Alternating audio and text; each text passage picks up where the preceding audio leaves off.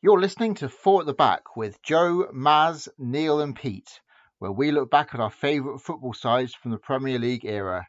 From champagne football to shambolic debacles, each week we'll take a nostalgic view of some of the most memorable squads from the annals of our footballing fandom.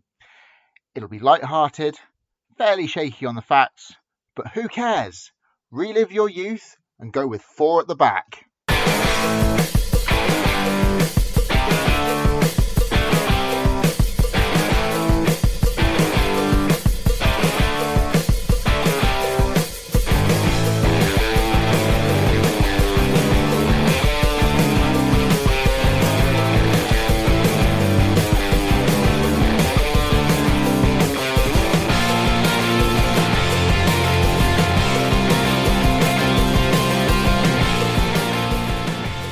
Welcome back.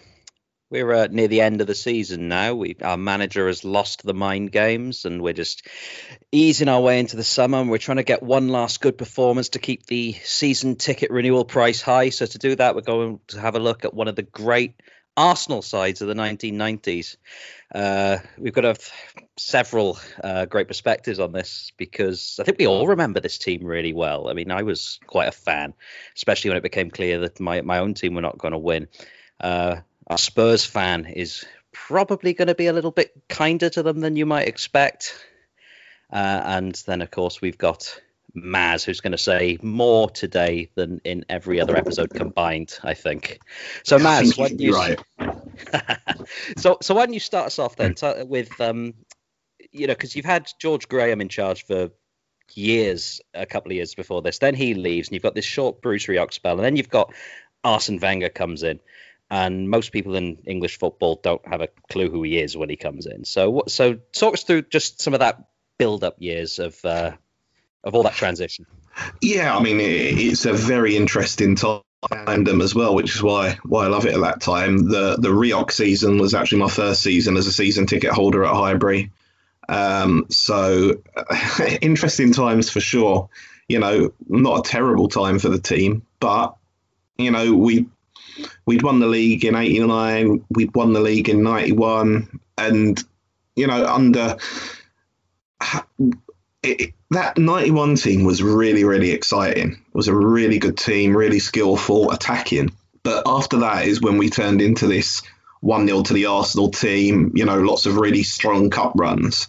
And you know that that's where George Graham got this reputation for for being extremely defensive, where you know it wasn't really the case before. You know he could he could marshal a good defensive side, but you know it wasn't that we played particularly defensive. And you know with Ian Wright as our main striker, you know we didn't we didn't have a huge amount of flair in the team at that point. It was pretty much all coming from Merson and then Wrighty running in behind, and you know uh, everyone was a bit upset when when the whole Babung scandal came out and obviously Graham left, but we were stagnant as a team. So it, it was a good time for change. Rioch was an interesting one, you know. Probably now you look back at it and you can liken it to Emery in that, you know, it looked like a decent move at the time. Everyone thought, well, we'll we'll, we'll get um, Alan Stubbs and Jason McAteer in at least, which never happened, although it was rumoured, you know, every five minutes at the time. It, it was a good enough season. We pipped Spurs to to Europe. You know, I think ultimately the problem with Rioch was he couldn't get on with Wrighty and Wrighty was the big star at that, that time. So, you know, one had to go, and it wasn't going to be Wrighty at that time. Then Wenger, you know, it, it, was a strange one. Nobody was quite sure what to make of it. It, it.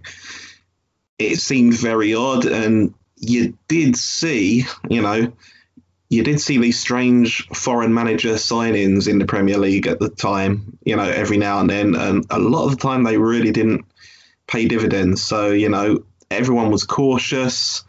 Um, but again, I think, you know, much like the Alan Stubbs thing, everyone thought we'd get George Weah because, you know, George Weah loved uh, Arsene Wenger. So everyone was excited for that possibility. But, you know, in the end, it was uh, we didn't need George Weah because he really had his finger on the pulse of certainly French football and everywhere else. So, you know, he came in, quietly made some signings.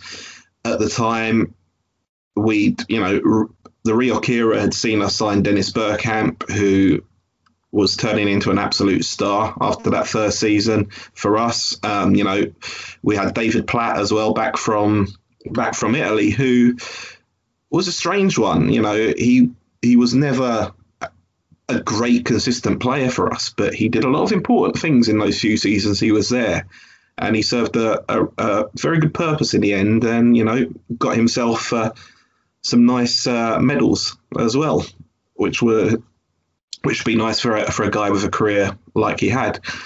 Uh, but yeah, I mean, then Wenger came in that first season. You know, he came in not at the start of the season, a little bit later, around October in the 96 97 season. And, you know, you, you could see him starting to bring his players in.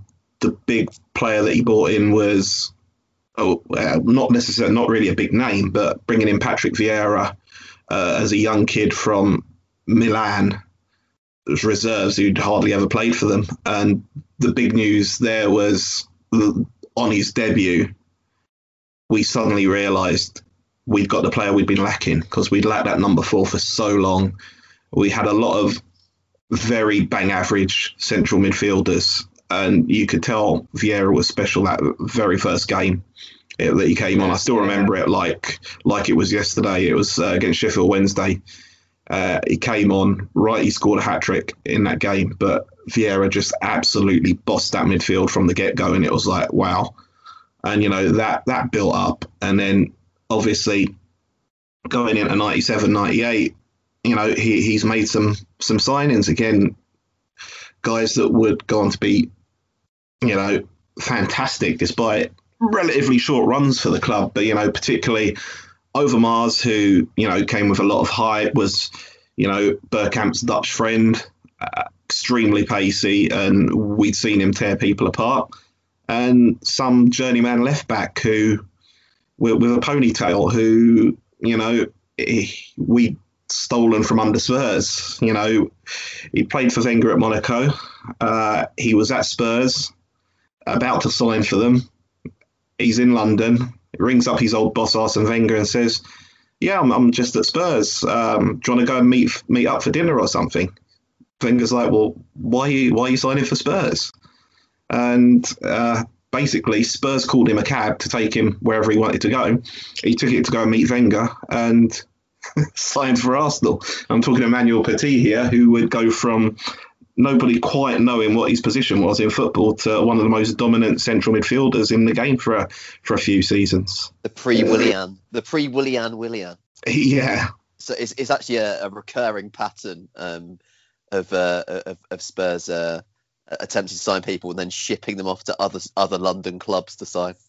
Yeah, they need to get, uh, get them to sign an NDA. I think. They hey, look, Berg, Bergkamp was a Spurs fan as well as a kid.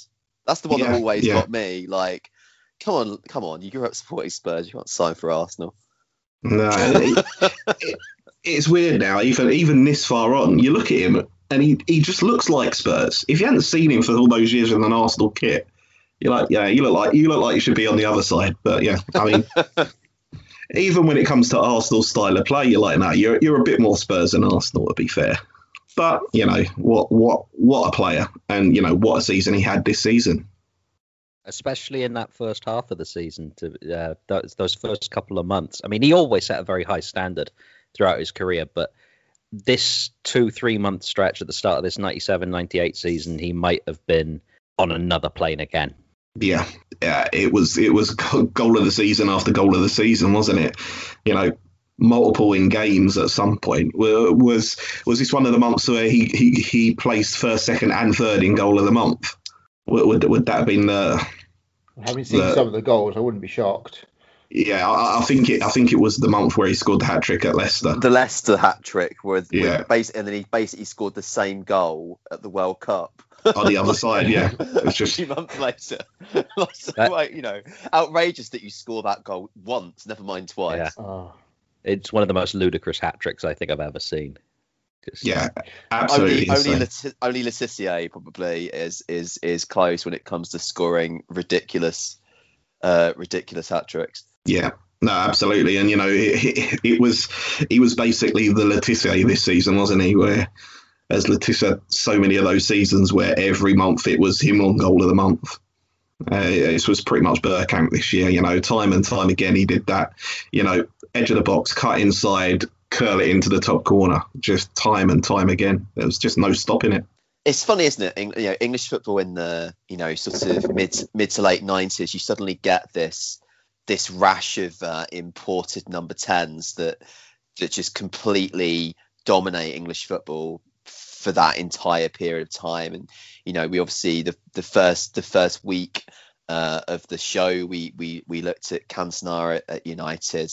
Um, you know, uh, Zola had just sort of left Chelsea at the point where, you know, the Mourinho team we were talking about. Um, but you know, Zola's influence in making Chelsea a glamorous club was incredibly important, and he had, you know, all of these years of Dennis Bergkamp at Arsenal, and you know, he was obviously instrumental in well, instrumental in, in all three of those title winning seasons, even if I guess by the Invincibles period he was maybe a little bit less influential, but still a still a wonderful player. And and and just you know how lucky we were to, to, to have players like that in our league. And you know it's it's one of those strange things about the game that um you know over the past 18 months or so uh the number 10 has got sort of a little bit unfashionable and teams aren't really playing with a a pure 10 now. And i guess these things are always cyclical but you know there's no greater sight in football to me than um you know than one of those sort of yeah number 10s or shadow strikers like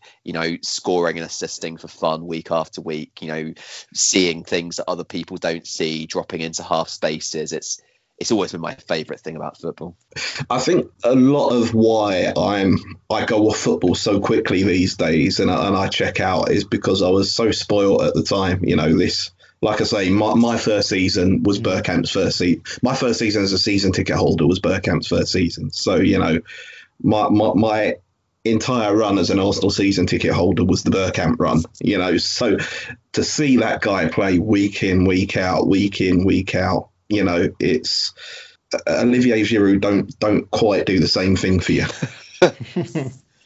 and when he did kind of go off the boil a little bit, which I mean, it's still better than most team strikers. Um, that's really when Overmars kind of caught fire. So you always had one of the two Dutch masters firing at, at some point this season. Yeah, absolutely. And with with the solid base, you know, I mean, this Arsenal team, you've got to look at it. It, it. It's such a high end, and this is why I would take this '98 team over 2002 over the Invincibles because it's such a hybrid. It, it, it's very early in, in, in the Wenger Wenger era, so Wenger's come in and he's inherited this legendary defence. Not not quite as legendary as the Milan defence that we talked about a while back, but you know, it, it, it's up there. You know, it's challenging for second for sure. And you know, they've been around for so long, pretty much a decade together. You know, we, we've got Seaman in goal, who's rock solid unless someone's got the ball on the halfway line. And you know what he's brought in uh, on top of that English back four, you know, and he's re- rejuvenated that back four. There, there, there's no no two ways about it. You know what he did for for Adams and what Adams was able to give back in, in particular in '98 and 2002 was just just amazing. Uh, and now suddenly, you know, Adam should have been done by by this stage with when you consider everything that he was putting himself through, and you know, Wenger's prolonged that that career another four or five years. I think uh, this.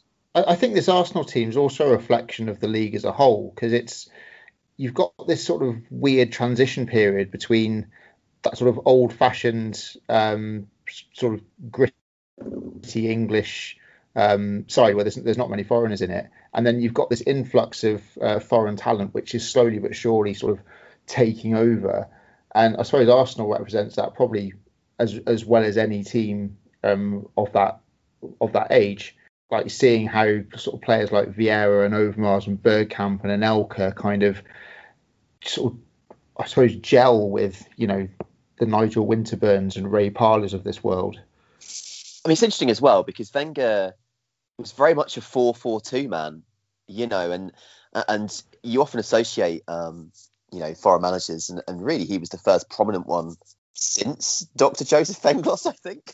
Um, and and the thing was is that is is that you know he actually played in a in a very English way, um, really, because you know mm. you had you had the two very conventional wide players, uh, one with a bit more flair than the other. Um, you had the the two box to box midfield players. Um, you had the you know I guess you had Ian Wright who was the pure poacher. Um, or Anelka that was the, the, the speed merchant, and then Bergkamp kind of dropping off a little bit, um, and then the back four that like to play offside. Um, so I, it was very, very English. You know, it, it wasn't particularly continental, other than some of the personnel, really. I think the difference with Wenger is that he knew how to use like each of those players had a purpose and he brought them in knowing what he wanted them to do. And I think there were some managers at the time who were trying to do something similar. Look at Spurs. I mean, they bring in. Oh God, let's, not, let's not talk about Spurs this season. but, but it's, it's it's an interesting contrast for me, and because I'm talking about Spurs, so I don't want to talk about Newcastle. Um, but um, yeah, they're trying to do something similar. They're bringing in sort of more foreign players, and Gerry Francis doesn't really know what he's trying to do with it. I mean, I would. I think that the. I mean, just a brief. It's a brief tangent. So, I, mean, I just think Jerry Gerry Francis obviously had been. I don't know. I think he was very unfairly sacked. You, would probably say he'd he'd been very very solid for us. Um, and then obviously when he goes, Christian Gross comes in. That's our attempt at a foreign manager, and it's an unmitigated disaster. We always went down that season, which is like hilarious. Does Ossie Ardiles not count as a foreign manager? Oh, that's I mean, true. You, you had two yeah. goals really, Although, and I mean, neither. Yeah. He knew. He sort of knew that. He sort of knew the league, though, wasn't he? He wasn't yeah. new to, to English football, was he? Ossie's like the most English Argentinian you'll ever find. he was one of us. uh, but yeah, no, it's it's quite interesting. The contrast, like Arsenal get you know Arsene Wenger, who's their manager for like the next 25 years, and we get Christian Gross, who's you know sent back to Switzerland within like six months. We mentioned the defence a few times. Then we keep calling them a back four. It is worth remembering that there were five English kind of classic players uh, that were rotating in and out. The only one who was played in almost every league game was was Winterburn. Uh, Dixon, Keown, Adams, and Bould with the other four. And, and yeah, they uh, Adams in particular played, I think, 26, 27 games, Dixon 26, 27, and then Bould and Keown probably about half each, I'd say, without having without looking it up. But there was a little bit of rotation and management going around there, uh, and I know that Adams in particular had some sort of uh, injury layoff uh, across the course of the season, so some management uh, of the he, the back four going on there. Yeah, I mean, you know, Baldy was um, Baldy was was pushing on in years by this stage. Definitely, like you know, fifty five. Yeah, he does. He looks younger. He looks younger now, doesn't he? he's one of those. He's one of those. He's, he's one of the last of the, uh, the, the balding men who wouldn't just bick it. Like these days, as soon as they start doing it, either yeah. you go hair transplant or you bick it. Steve Bould and Attilio Lombardo, they just let it happen. Yeah, they, they weren't having it. But you know, he he, he was pushing on a bit. Uh, Keown's an interesting one because you know when when we signed him back. Um, who did we sign him back from you lot, or was it Everton? Everton, wasn't it? Pete, was it was it Everton? Did he go to you first, then to Everton, then to us again? We'll look it uh, up. Uh, we'll look it up. It, it, you know, he spent time at. at sorry, yeah, it was, it was, Everton. Yeah, sorry. Yeah, so it was. and when when he first came back, it, it took a while for for him to slot in. He, he didn't, you know, he didn't look like the the player he he eventually become. But you know, it was a lot of head scratching over why we brought him back. And you know, we're, we're talking about a time we had the likes of Linighan as well around that point. So you know, it, it it, was interesting, but he was going from strength to strength, and you know, I'd say this is probably just just before he, he really started to hit his peak for us. But he got strong, strong centre. Yeah, he? He's, he, he aged like a fine wine. He really did. You know, um, and by this time he was really, really coming into his own. But you know, Baldy was still there and strong. So you know. What people think of as the classic Arsenal back four with, with Bould rather than Keown is there, but you know at this point Keown would slot in for Adams, slot in for Bould whenever, whenever was needed, and you know Winterburn was pretty much ever present that season. Dixon, I can't really remember. I mean, Kieran might have played a couple of times at right back. You know, Grimandi might have slotted in there uh, as yeah, I well think on, on Grimandi played a fair bit of right back, didn't he? Um, like I was going to say about Steve Bould, right? The the ultimate confidence of Steve Bould to me is is that Alex Ferguson, um, when he first signed Jaap Stam, Jaap, and, I, and was sort of um, you know really really impressing. Uh, Ferguson very excitedly said, I've never forgotten this, um, in, in an interview on TV, that Jaap Stam was Steve Bould on roller skates. It was a classic, yeah. uh, uh, and and I've never I've never forgotten that because it's like that's one of that's that's sort of you know if if Alex Ferguson is like complimenting uh, an Arsenal player in that sort of way, you know, because you know Steve Bould was a, a, a terrific defender and, and like Steve Bruce, who we talked about before, like never really got England England recognition, um, but was just just so consistent for such a long Yeah. time. Yeah, he's an, another one of those that was, yeah, he, he was there doing the job week in, week out. But, you know, back in the days with a English centre halves at every club, you know, it, it, we, we weren't struggling to find any. So he never really got his chance at the top level, but was very, very dependable. So, yeah, I mean, love Baldy, Absolutely love Baldy, And it was a strong base. But I think, you know, like I say, we're talking about a couple of years before, you're dealing with the likes of Ian Selley and David Hillier sitting in front of that back four, you know, John Jensen. Now suddenly we've got this young kid Vieira coming through and this ponytailed French left back who Wenger's like, no, you're not a left back, you're a central defensive midfielder right now. And boy, was he one. And those two sitting in front of that back four just gave them a total lease of life. There's an interesting uh, interview on Sky um, with Paul Merson and, and Tony Adams, and Adams just raves about how good Petit was. He was like, I could do whatever I wanted because Petit was there. He'd just slot in, and you know, Petit would would, would you know would do the that defensive job perfectly. So he could just go running up the field, which you know, ironically, would be the defining moment of the season for us. But, you know, I think it's Petit and Vieira. You know, England English football loved that box to box player. You know, and obviously United had a great one in Roy Keane, and they had that that Ince Ince and Keane um, partnership. You know, that that great United side we talked about from '94. And you know, this this is very very similar. You know, they were both proper box box to box players, and you know, you kind of saw that in the you know the World Cup final. Actually, you know, Petit coming on as a sub and sort of bursting forward to score that third goal.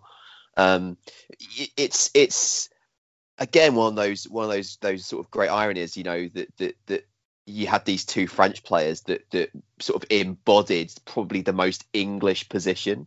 You know, when you think about like about players types of player that you think of in English football, it's it's the number eight uh, and it's and it's the number nine. You know, it's those those those the two you know traditional things. Big number nine that heads the ball, midfielder that makes lung bursting runs up and down the field, and and it, and it was quite interesting that you know, like you had those uh th- those French guys in the middle just just being such a smash hit, and it was Wenger's sort of you know party trick, wasn't it? Discovering these unheralded gems from French football and uh, and and suddenly unleashing them on the league to be you know complete complete game changers and and and Anelka would be obviously another one although obviously not quite as not quite as um obscure in the sense that everyone knew that Arsenal had kind of ripped off PSG um by taking him out their youth system I think everyone kind of there was quite a lot of rumors that that, that was a real player that you know that sorry that Arsenal was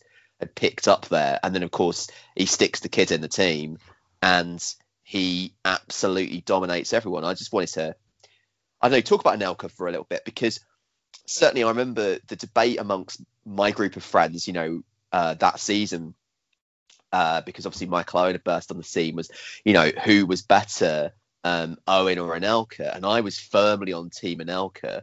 And, and Obviously. will al- and will always be on Team Anelka when it comes to that. But you know, you with me, you bear in mind, right? And obviously, Michael Owen's a boring twat now, so you kind of think, you know, you kind of forget how much of an exciting player he was in sort of 1997. But um, but yeah, it was it's interesting because you had the you know these two guys that were both renowned for their turn of pace in behind, but Anelka always had a lot more smoothness and a lot more for want of a better word, techers than Owen had, which I think is indicative of the fact that by the time Anelka was at Chelsea, you know, in the late 2000s, that that Ancelotti title winning team, he was actually sometimes, you know, playing as a 10 off Drogba. Um, so he was a very, very talented footballer, obviously mad, but at the same time, you know, as, as just as that 18 year old breaking into the Arsenal team, it, there was no more exciting player in the league for me that season. He looks, he's more physically developed than Owen, isn't he? He, he, he looks like he can handle the rigors of the Premier League. Um, uh, he's quick, he's strong, he, he gets into position in, into really dangerous positions, and he can finish. And what I mean, what more do you need? I, I think that's a you know that's a fundamental thing about this Arsenal team. They're all big and strong. You know, this is a very, very, mm. very physical side. You know, and it, it's strange to me how Arsene, you know, progressed to loving these tiny little frail midfielders, you know, by by the end of his of his tenure. But you know, you know, the size of Petit and Vieira in that holding role, you know, the size of the back four, obviously, you know, Bergkamp, he would elbow you in the in the face and you know six one Bergkamp. People always yeah, forget that. put put his studs right down your Achilles and not think twice about it. And that was one of the things that I absolutely loved about Bergkamp. You know, I think for the first season he was with us, he, he didn't quite get it. And the moment it clicked, what you have to do in English football, you know, he was like, right, I'll have a bit of this, and you know, big guy would do would get on with that. And you know, Anelka, another one, big guy. You know, right? He's not the biggest guy in the world, but you know, he love a scrap. So you know, it re- it really was a team. You know, the only one that was really probably a little bit more slight was uh, was Overmars in that team, and he, you know. He had a pretty good centre of balance as well. Yeah, he was gone before anyone could before anyone could get to him. He was gone. Yeah, what I mean, he won so many literally ran between he? Two, he? literally ran between two defenders, uh, just like they weren't there, almost just squeezed through them, and they couldn't get near him to foul him. What was that game? No, he, yeah, probably he, several. He, I mean, did that a lot that season. Yeah. I mean, it's interesting that you know we you identified that this this Arsenal side had a lot of strong, physical, big players, and it's I suppose it's no coincidence really that since they stopped signing those players, they've not won the league. I think you know the, no the, the um. But the same manager was there for another ten years. Well, the theory has always been, hasn't it, that basically they played in the Champions League, obviously, and they came up against Barca a couple of times, and I think that Wenger's admiration for for that Barca team is is what a lot of people have pointed at in terms of when he started remodeling the side. Um, but again, it's, it's interesting because you know Fabregas put himself about a lot. You know, in in when he was kind of uh, at Arsenal the first time around. You know, he was yes, he was a lovely footballer, but he also was quite spiteful and put his foot in. So I think it was I don't know. It's, it's, an interesting timeline where if they don't lose Fabregas and they don't lose Van Persie, then then maybe um, maybe things don't go quite so quite so far south for them. But you know, it's always it's always um, it's always the way, isn't it? it? The personnel ends up dictating, you know, the way your football club goes.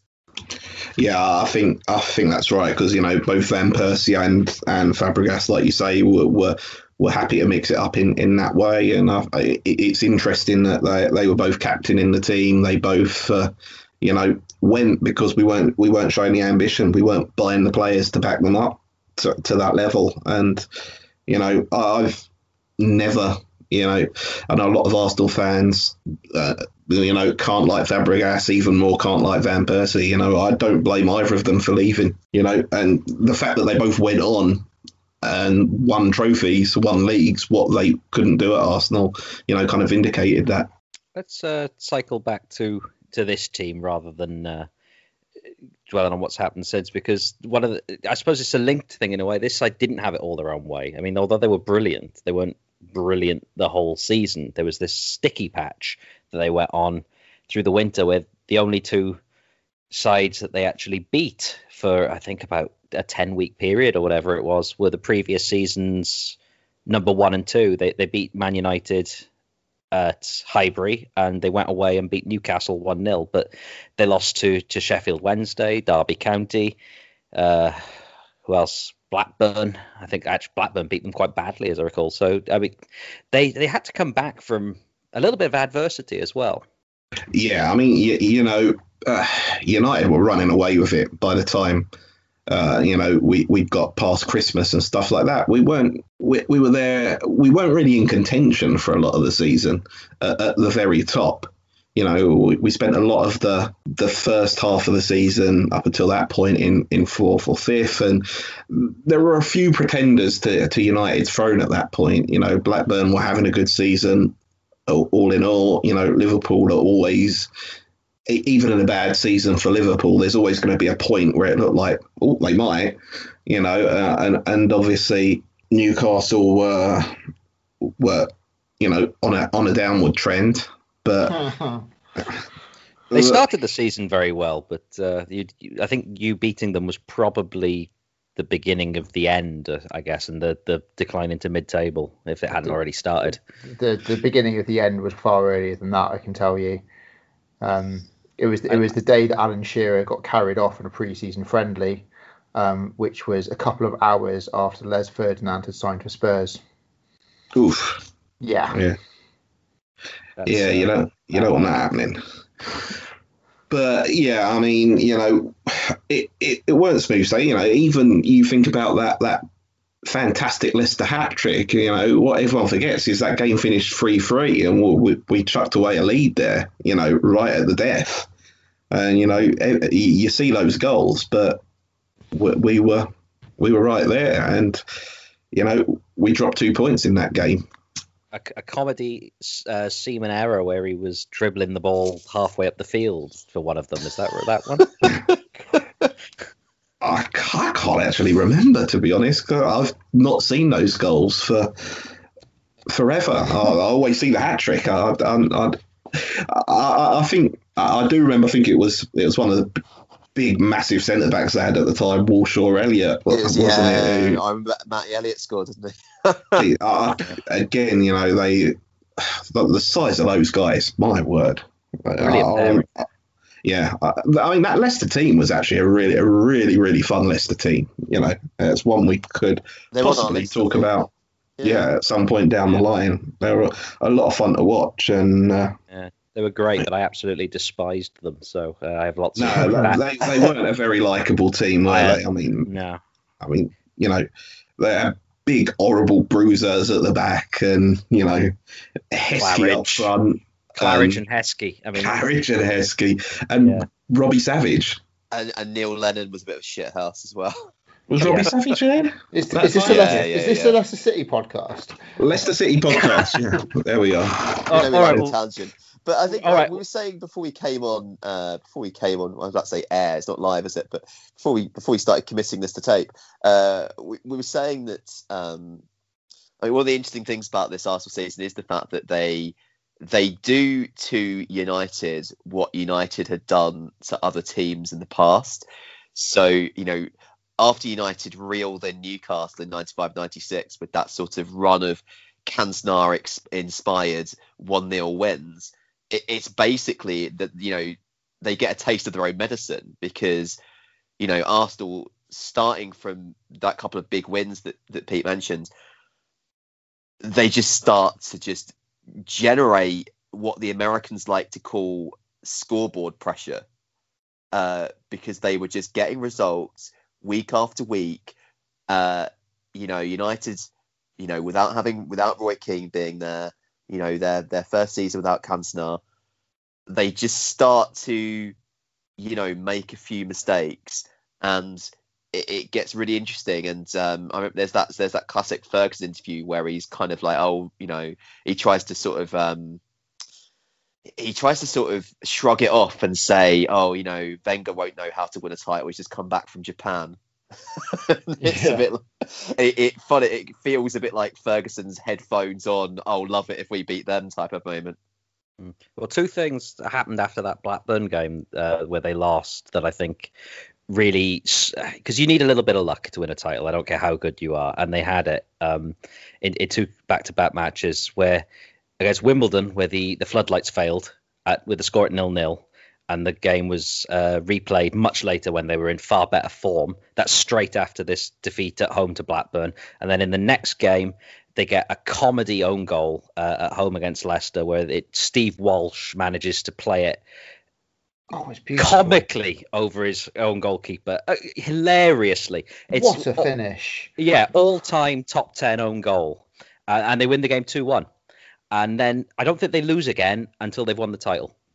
No, uh, I mean that Wimbledon game in particular, we were we were in trouble in that game that was a struggle before those lights went out. I, I, was I was there and I'm thinking, oh, this is not good. This is not good. And I, I love a trip to Selhurst. I really do love a trip to Selhurst. It was my my nearest uh, big ground to where I lived at the time, and uh, I go to Selhurst quite a lot. Especially at that time, I had friends who were Wimbledon season ticket holders, so even when Arsenal weren't playing, I'd pop down to Selhurst because they were literally they'd give you a, they'd give you a ticket for a fiver. You could go in and watch Premier League football for a fiver down there.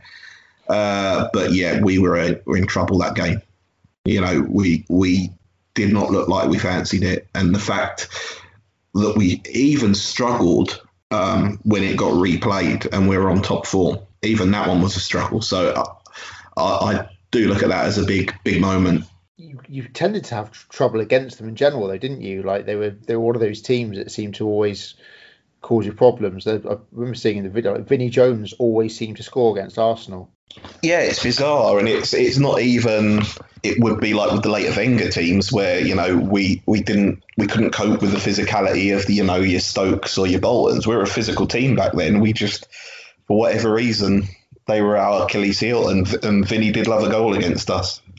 Wimbledon had a habit, I think, of um, making teams play their game, if that makes sense. You know, so rather than actually try and win with some panache, you know, uh, teams with good players like United and Arsenal and Chelsea and whoever else, you know, they'd end up playing this this sort of you know game of of uh, of physicality and it was kind of you know playing into Wimbledon's hands to do that. Um, and I think that's why they often got results against the big teams because rather mm. than just play football around them, the big teams go, all right, then you know you think you can intimidate us, you can have an elbow yourself, um, which is ultimately what Wimbledon wanted you to do. So as we move towards the run-in of this Arsenal season, we move more towards Anelka than Ian Wright, which up front, which is kind of the end of an era in in many ways. Wright had been there since 1991, 92. I, am not sure exactly when the transfer went through, but uh, and he became your top scorer at the time uh, this season uh, with that famous game against Bolton where he took the the Arsenal shirt off to reveal the 179 yeah. underneath. Uh, my question, my, my, goal early.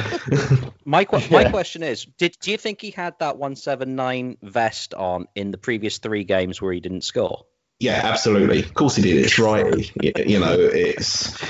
It, and I remember that game being such a huge relief because it's like, oh, it, you know, you know it's going to happen, but it's not happening. And then, you know, two sitters missed against Tottenham as well in the previous yeah, game. Fi- finally, finally, finally scores again, but he's only equalled the, the the record. But you know, you know, right? His excitement. He's revealing the shirt. No, right? He, you're not there yet, mate. He's gone and, full Donald Trump there was there was a, yeah. there was a, a, funny interview afterwards, isn't there? Where he's like, he says, "Oh, it was a go early, so I've mugged myself off." Yeah. I think it's one of the first times I've seen, one of the first times I've heard that phrase, like actually in an interview. Like it's quite common parlance nowadays, but you know, 98, 97, it must be one of the first times that was said on TV. I think.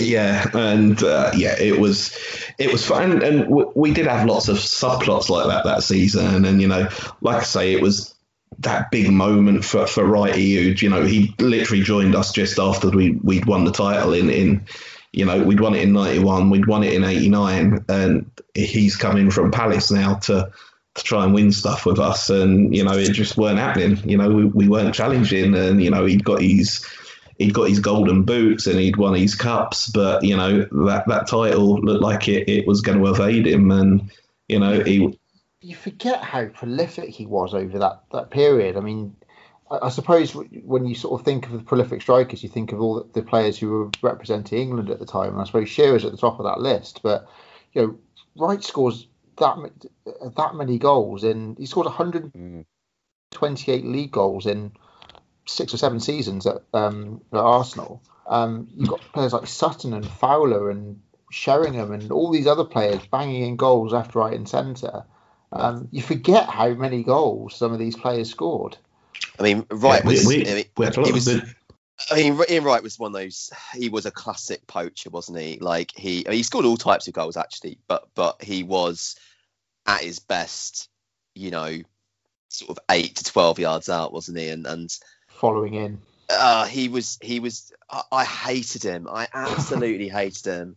Like you know, it's funny because uh, because I think you know, growing up in the late 80s and early 90s as a Spurs fan, it was the worst time to grow up because although we had Paul Gascoigne and won an FA Cup, like aside from that, it was just you know you, you, got an Arsenal title in '89, an Arsenal title in '91, some FA Cups and League Cups for Arsenal in the middle of all that, um, and and this like annoying, prolific, braggadocious centre forwards for your you know for your main rivals. Um, and that was the thing about Ian Wright was that it was his personality was so was so so huge as well. And he didn't just score goals; like he made sure he rubbed it in your face. Um, and that was such a big a big part of the of the way that he played. And um, he was just a a relentless character and relentless hunger for goals. And he he did he scored bags and bags and bags of goals, and never quite happened for him for England. Like he, he got quite a few England caps, didn't score that many goals. Was a bit of a crap England side he played in as a rule.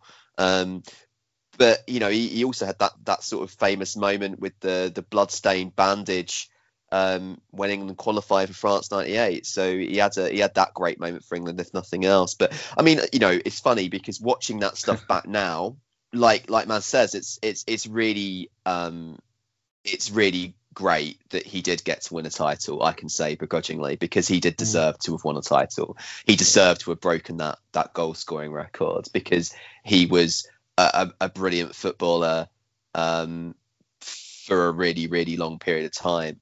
Um, so it's, it's you know it's like Brian Robson, isn't it? You know he, he's at United, he's United's best player for years and years and years, and then as an old man he wins two titles. You know, good luck good luck to him. I think the other thing about Ian Wright is that he was unapologetically himself, um, which I think at the time perhaps kind of passed you by. But you, you when you sort of hear some of the stories of um, of, of, racism around that time for, for, for a player that high profile just to just carry on and be himself must have been like quite empowering for a lot of um, people who looked up to him. Should we mention the uh, the Schmeichel rivalry? It's like one of my one of my favourite Ian Wright things. yeah. It's just the the absolutely poisonous blood feud between him and Peter Schmeichel. It's just shithousery on Wright's part, isn't it? It's but, just, you know, it's just going to wind him up. But that's the thing, brilliant though, at it. Is that is that you know? I mean, one person didn't want to wind up as well was Peter Schmeichel. Like Christ, like he is a hard, hard man. Um, but yeah, it was it was there was some nasty stuff that went on if I remember rightly yeah, it, it, got it got really naughty. There, you know, I do believe right. He did throw some allegations of racism in there, which I don't think were ever actually uh, proved. And you know, the fact that they're mates now kind of makes me think that yeah, I think you might have been exaggerating that one a bit, Wrighty. But yeah, it was there was some serious needle between those two, and it, it could have got worse because you know, like you say, Schmeichel's a big old you know, big proper old school keeper and Wrighty just relentless little firecracker, you know, in, in a big rivalry, football rivalry. Yeah, it, it, it could have got nastier. There was a there was a time when Wright got banned, didn't he? Basically, uh, going in with two feet tackle, on Schmeichel, uh, Schmeichel rushing out of goal, and Wrighty just like yeah. Yeah, just, just double foot dived in on him. It was a claymore, basically, wasn't it? yeah, no, it was that was. Uh, I mean, that's the thing though, is you got those rivalries, didn't you, back then? And and you know, we talked about Keown earlier, and obviously, the the famous image of him jumping over Van Nistelrooy. like there was there, it was that era where those those feuds kind of went on game after game and but you know that that made football Keane and Vieira going at it constantly you know and Pizzagate. yeah, pizza yeah Pizzagate you know I, I miss that you know I love that in football you know it's I don't know again it's part of the charm you know you you need your Wrighties you need your you know, bring him up again. Your Robbie Savages on the pitch. Everyone, you know, all, all the opposing fans will absolutely hate him, but you want one in your team. You do. it's, If, it's why I, I um, don't want a Robbie Savage in my team, for the record. oh well. I, you I, I mean, I, I don't mind a shithouse, but not a Robbie Savage. no, no, no, but- no, nobody needs a Robbie Savage unless they are a, a mid-table club firmly going nowhere. Yeah, he, he, But, he literally can only hit a dead ball. That's his only skill other than winding up opposition. But you know that's a skill, and you know, Yeah, funnily enough, the biggest shithouse that we'd have coming out of this uh, is is Gilles Grimandi, who actually went on to become a bit of a cult cult legend at Arsenal just for being an absolute undercover shithouse. You know, he was never very good, and no one ever really liked him. You know, as a as a centre half, he, he weren't great, but you know, later on in his career, when he was like a a, a fill-in central midfielder every now and again, he was fantastic in there.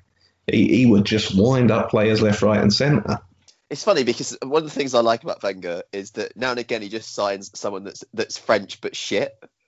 Yeah. Like so, like Pascal Cygan and stuff like that. And it's like, oh well, you know, you, you, it's like you've got a pretty good hit rate, Arsene, but now and again you get one that is an absolute, you know, Remy Absolute. Gard. I, I- I mean, we always used to make fun of Pascal Cygan, but the problem is the standard of defending has fallen so much over the years. He'd be a standout player now. Yeah, he just has That's power. Yeah, I mean, because he, he was perfectly serviceable. He just wasn't as good as good enough for Arsenal at the time. It wasn't as bad as that. As I remember, Man United took on a French trialist. Um, I think it was against Spurs. Um, I think Spurs smashed them four one in the uh, 95-96 season. I think his name was William Prunier, um, and he played one Oh, game. for yeah, Prunier, I remember him. Again. Yeah, well, uh, I, I know about Arsenal defenders uh, at, at Old Trafford. I, I I remember Igor Stepanovs. That that was something. Oof. Oof. yeah. Well, speaking about Old Trafford, as you've uh, as you've gone there, there's a much more profitable trip to Old Trafford this season. And um, speaking of uh, important contributions, Alex Manninger. I mean, Oh, Alex in- Manninger, you know, it's it, what what a bizarre one that was. You know, Yep. Seaman gets injured, Manninger comes in, wins the Premier League Player of the Month, has an absolute blinder. You know, and you know, one of my favourite memories of, of of Manninger's running the team is you know. There, there, there is chatter on, on the terraces that you know that should Seaman come back in when he's fit? You know, should he come back in? Yeah, I know he's Seaman and everything, but you know, Manninger's been that good for us, and uh, you know, I, I remember Seaman eventually coming back in, and and you know, he comes down. You know, as we do, it comes down the clock, clock end, and we're seeing England's number one, England, England's number one, and he's running to us and clapping, puts puts his you know keeper's back down in, in the goal as he does, and then we all start singing Arsenal's number two, Arsenal's Arsenal's number two, and uh, yeah, he weren't quite sure whether to take that one as a joke or not at the time. I So- remember when we uh, when Spurs came to uh, Villa Park when Paul Robinson had just been uh, dropped, and there was a big clamour for us to get Scott Carson into the team, which obviously ended terribly with that Croatia game. But um, the Villa fans were winding Paul Robinson up by singing England's number one whenever Scott Carson touched the ball, and England's number two whenever Robbo had touched the ball. And it's kind of interesting thinking about it that both of their careers ended against Croatia. But um, Robinson had a great sense of humor about it because as we, we chanted about it, uh, he just looked up with the biggest grin on his face, just held up three fingers. Is that's how far down the pecking order I am now? Uh, so fair play to Paul Robinson for taking that in good spirit.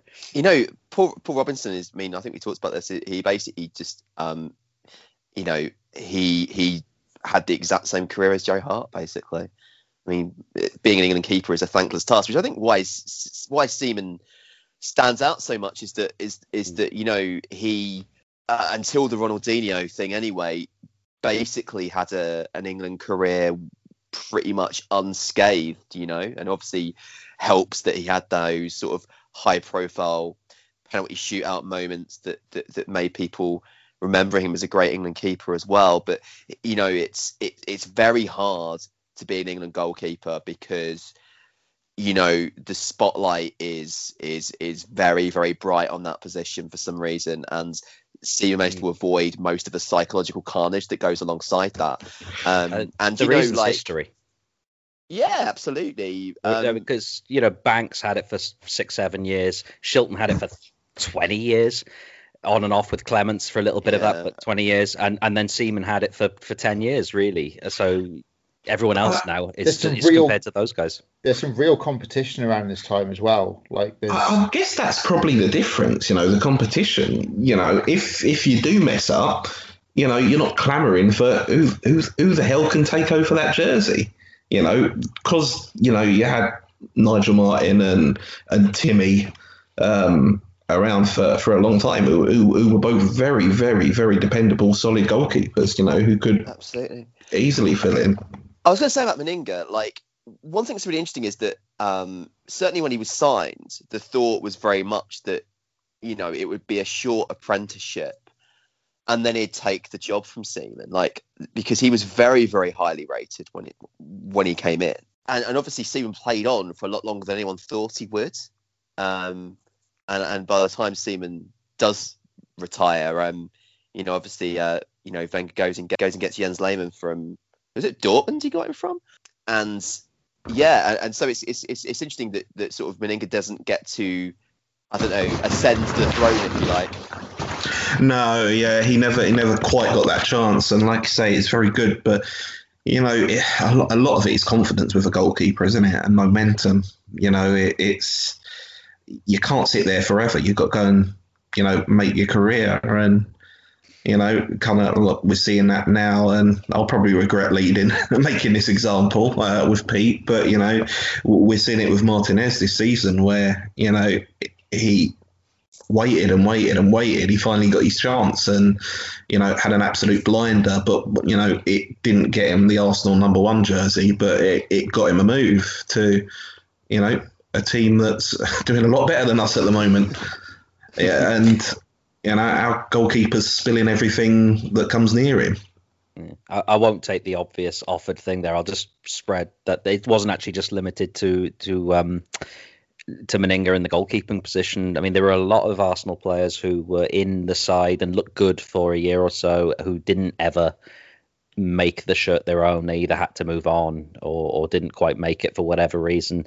Uh, Chris Wreh, Luis Morte, uh, who else? Stephen Hughes, Matt Upson.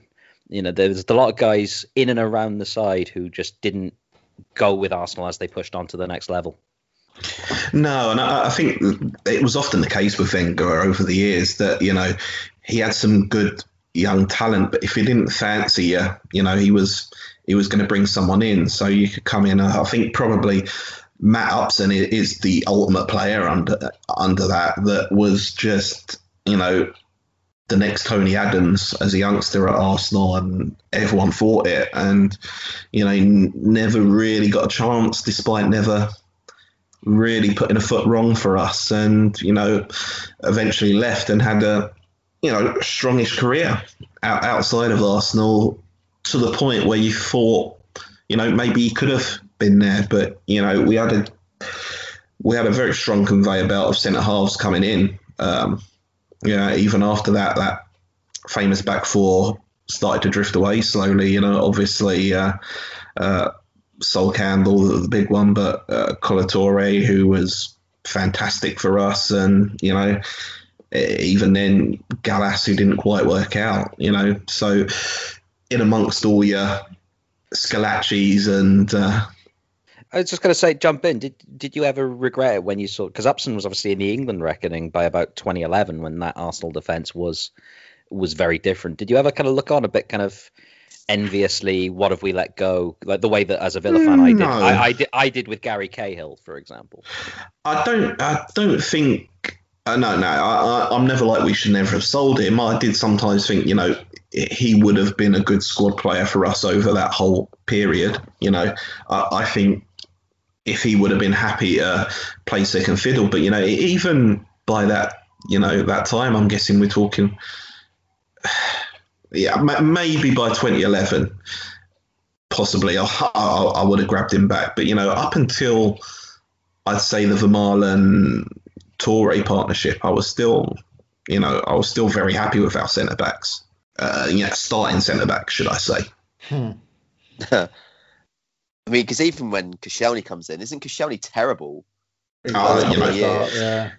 Uh, I've never, you know, I've never been a fan of Koscielny. Uh, I I look at Koscielny as the ultimate player of how far Arsenal have fallen. You know, people thinking Koscielny's, you know, a great Arsenal centre half is just insane to me. And people who believe that didn't watch Arsenal before 2010, as far as I'm concerned. you know, because he, he, you know, he was good. Don't get me wrong. He, he, he was a solid defender, became a solid defender for us, but you know, he was never great. I think never. he, I think his reputation was enhanced by the fact that when he was injured, he was so bad, and then when he played, you were a lot better.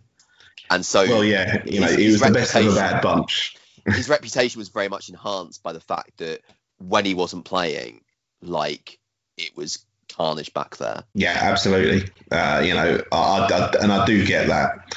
I do get that. But yeah, you know, Koscielny, Koscielny, I would, you know, compare him to Matty Upson probably. They're, they're, probably around about that same level for me.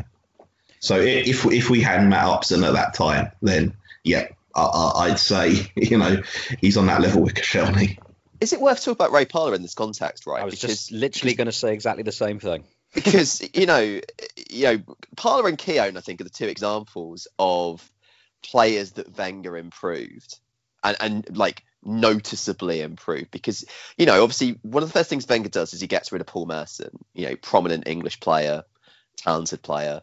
Um, but obviously, you know, maybe his dietary habits weren't quite up to, to Arsene Wenger standards. Um, and then, uh, you know, we talked about talented players from an English background, um, you know, the, the, likes of Matty Upson, um, who who you know don't don't quite get um, a shake with him.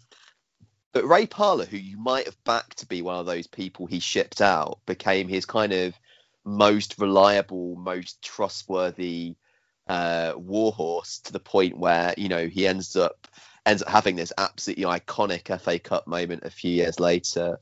Is really good for a few years, you know, and even when Ljungberg comes in, like Parlour still plays a lot. You know, what did you notice about the Maz? This is that what Wenger did to improve Parlour from that young kid coming through to kind of what he became.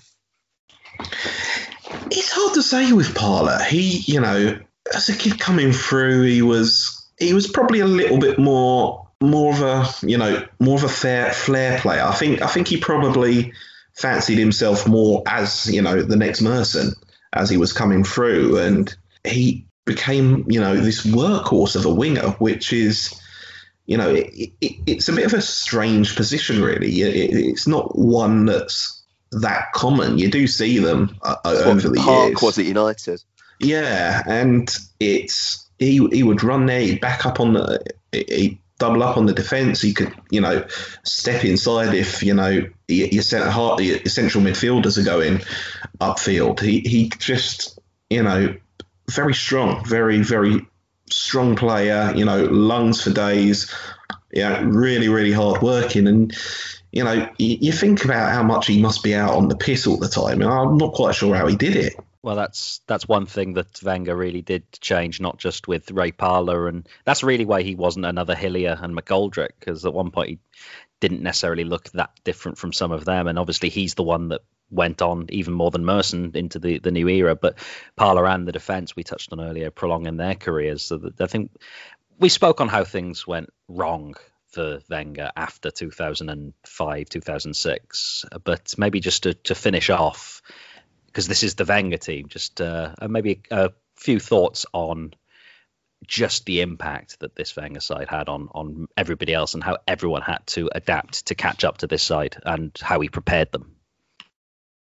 I think I mean it's it's well documented that Wenger introduces all sorts of changes to um, I suppose he, he starts looking at things like the, the nutritional side of things and how um, players can be fitter and better prepared and can recover quicker and um, and things like that. Um, obviously, I mean Merson's a big casualty because I don't think he trusts him. I guess is the is the main thing. But he basically he takes alcohol out of you know the, the players don't have access to alcohol before or after the games, that kind of thing. Um, there's some interesting. Maybe there's, there's interesting things like the the banning of tomato ketchup was always my favourite because uh, it's got loads of sugar in, hasn't it? Um, but um, it, I saw some interesting stuff because obviously there are you know players like David Platt who have played in Italy, and obviously the, I guess the point is is that you know Wenger was at the forefront of this sort of um, move towards a more professional professional football within England. But of course, in Italy and so on, it had been this way for for years and years and years. And so players that have played in Italy, like Platt, um, obviously kind of recognised and embraced this. Like you know, people like Bergkamp, who obviously were you know professionals from you know from the word go. Uh, so it's really the English players that I guess are, are, are most are most affected by this. Um, but you know, I saw an interview with Graham Souness recently where he was talking about um, his ill-fated time at uh, yeah. I mean, yeah, people aren't people aren't hard enough. People don't kick people. uh, but after he got through that bit, he was talking about when he was um, manager of Liverpool, and he said that one of the things that he did that alienated the Liverpool players early on, and bear in mind that a lot of these guys like Steve McMahon and um, and Steve Nicol like he'd played with. Um, you know, Ian Rush. Uh, they had a tradition where after they'd won, they'd go and get fish and chips and drink beer on the bus. And bear in mind, like, yeah, this is this is like a Liverpool team that that you know were serial championship winners, and you know throughout the seventies, they're winning all those trophies. They were basically getting fish and chips and a beer on the way home. Um, so Souness stopped them doing that, um, and it was one of the things that sort of planted the seed of the, of the team not really playing for him, which I found fascinating because you said it in the context of, you know, of, of, of, of Wenger and the, the coaches that came after Wenger making sure that players were well prepared nutritionally. And um, yeah, it's a massive change in English football, absolutely enormous. I mean, it, it's interesting, you know. It, it, he obviously had to get Ian Wright and Tony Adams on side on this, otherwise it ain't going to work. You know, Wright he, he, would probably just do what he did to, you know, Rioch if if he weren't having it. So they they've obviously taken it, and it, it's hard to imagine them taking to it at that time. You know, now you, you can because you know you can totally see, and it, it was successful. But before it's successful, it, I, I, do wonder how much of a struggle it was to get, you know, th- those guys to, to really buy into this, you know, uh, and but it's clear that they did, and it reaped benefits very quickly. I think the other thing is that foreign players want to come and play for him in England, so the best players want to come and play for him. That's how he gets Overmars and Vieira and and later, you know, players like that later on. Um, he's he's obsessed with detail. Like they when he joins, I think Arsenal Arsenal training uh, ground is is shared with students, which he's not having. So he persuades the board to build them a new training ground um, at great cost, and things like the pitch is the same size as the one at Highbury to make sure that they that they're practicing in the same space. It's little things like that, and I suppose it's, it's sort of those little one percent that over the course of a, a season, you know, can make all the difference. And in this season, they really do. And United, you know, they hadn't ever had a consistent number two or 1A that would challenge them season after season, you know, because in the time when United have been hoovering up Premier League title after Premier League title, you know, um, Blackburn had been the coming force in the early 90s. They'd won their title, then regressed immediately. Um, Newcastle had risen up and fallen at the final hurdle and then regressed. and and the United just they hadn't really needed at any point to just continually beat back the same team or the same manager, and Ferguson could just basically have his own way. And what Wenger did is that he came in and Ferguson couldn't have his own way anymore. And for that, you know, that sort of five or six year period between, um, you know, 97 and 2003, um, the Wenger Ferguson rivalry was the most compelling thing in football because they just, those teams were going to be number one and number two every season. Um, uh, and basically were, bar that sort of weird last season of Ranieri, Chelsea sneaking into number two when the Invincibles won the title. So it's it's a very very um, different Premier League with Wenger there because suddenly Ferguson's got um, a, a, nemesis, I guess, um, until you know Mourinho shows up and upsets the apple cart as we discussed a few weeks ago. So it, it's I think that's the one of the main legacies of Wenger for me was just actually United having to try a bit harder, if anything else. Yeah, we spoke uh, in the Milan episode about how through the late 80s and 90s that Italian football was very much the glamour league, and this season is when England really starts to claw a lot of that back. I mean, we've been doing it since the Premier League started, of course, slowly and but surely. But the Wenger addition and this rivalry between Arsenal and Man United is what takes us our league to to a whole other level. I think. I suppose, uh, Maz, you're the one I've got to come to this with. Really, is there a candidate for a Darren Ferguson in this side? It might be Matty Upson, mightn't it? uh, Jason Crowe, possibly. That, that, that's a good old famous one. Did, is this this season? He, he played one game, came on in a Coca Cola Cup tie, got sent off after 30 seconds, and never really played for us again. That's as think, good a candidate as any. What, what a well, career! He, he, didn't win a medal, did he? No. Oh, yeah. You're looking for one who won a medal. Oh, this season we, we, we had a few. Tell you, you know, Upson played five games. That was probably enough. There we go. Look, look. How many games do you have to play to get a Premier League winner? I think it's five. Is, is it that few? The, the, the other one. T- it used to be ten, didn't it? It might it might might have been ten at that point. I mean, if if you're looking for ten, then I think your best bet's going to be either Remi Garde or Boa Morte. Oh, I think it's probably Remi Garde, isn't it? Remi Garde was the one who uh, who who Wenger signed at the same time as Vieira, essentially just before he came in, and you know, you looked at them and you think, well, Remi Garde's played a bit. He's going to be the one that, that does a bit more for us. yeah, no, not didn't really work out that way. But you know, it's I think he was more of a sign in for you know to bring bring a bit of. He, he was probably more of a he was a versatile player, Remi Garde. Yeah, you know, well, bringing in someone that he knew that he could be a bit of a, you know, bit of a guy for him. You know, uh, so I, I, I, guess that's it. Uh, Although you know, Alberto Méndez Rodríguez, uh, uh, that was a player. no one can I mean, ever work out who he was. Any of the names you've mentioned uh, are pretty good because there's a slightly different uh, tinge to it. Because obviously the the Darren Ferguson thing was he could have got one and Brian Robson didn't. But obviously Robson did get his the year later, whereas you sold Paul Merson before he got his league winners medal. Well, Robson, no, Robson got two. Robson got uh, the 92, 93 and 93, 93. No, no, no. He, he missed the 92, 93. Even though he was for United, he didn't get a winners medal, which is why 93. No, which is why because he didn't play enough because of injuries uh... and various things. So that's why 93, 94 was so essential and why Darren Ferguson already had one and so that's that's why it was weird. um, so I mean, Darren Ferguson's got two. I, I guess he must have. Good um, grief! But but anyway, Paul Merson obviously left Arsenal before he could win his. So so Merson ended up without one, and uh, yeah, I mean, yeah, Merson, Merson Merson won he, a league title in '89 and '91. Yeah. okay. He's got two. He's got two. So God, Merson was is, a this is where you all those teams. Yeah, you older guys have got the advantage on me there. I, I thought he was too young for that. So no, he, he was he was he was part of the '89 team. He was Fair he was enough. coming through in '89. You know, he well, was yeah. he was probably Justice the number twelve in '89. Justice is done then. That's fine. You, it doesn't matter. Yeah, no, no. Uh, you know, Paul Merson was my favourite player growing up. Yeah, you know, he was fantastic. Loved Merce.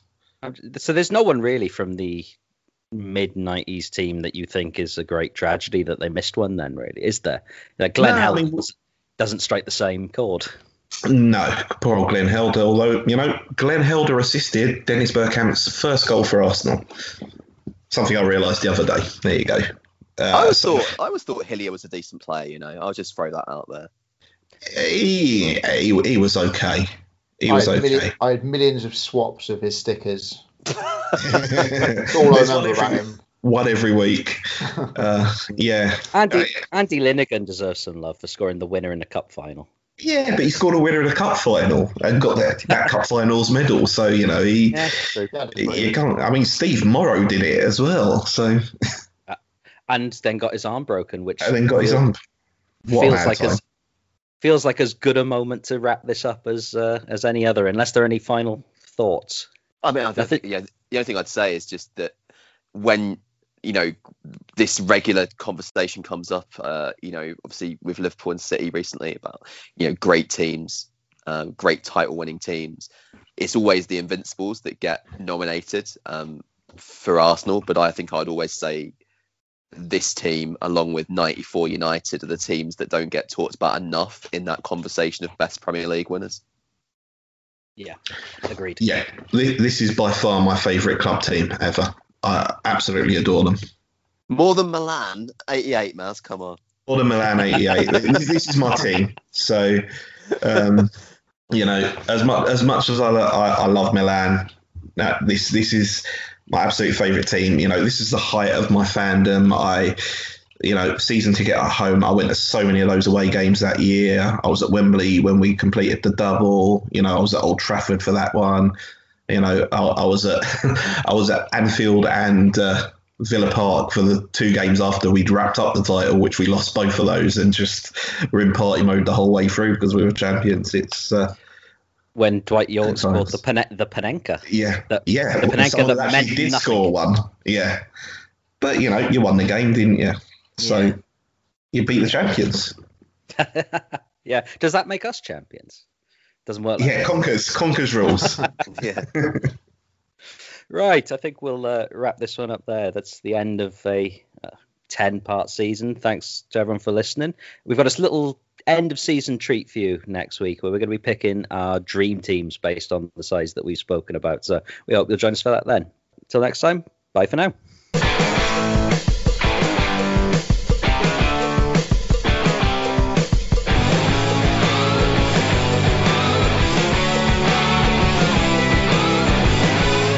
You've been listening to Four at the Back with Joe, Maz, Neil, and Pete. You can follow us on Twitter or on Instagram at 4ATBpod. You can subscribe on Apple Podcasts, Spotify, or wherever you listen to podcasts by rating and subscribing so you never miss an episode. Thanks for listening. See you next week.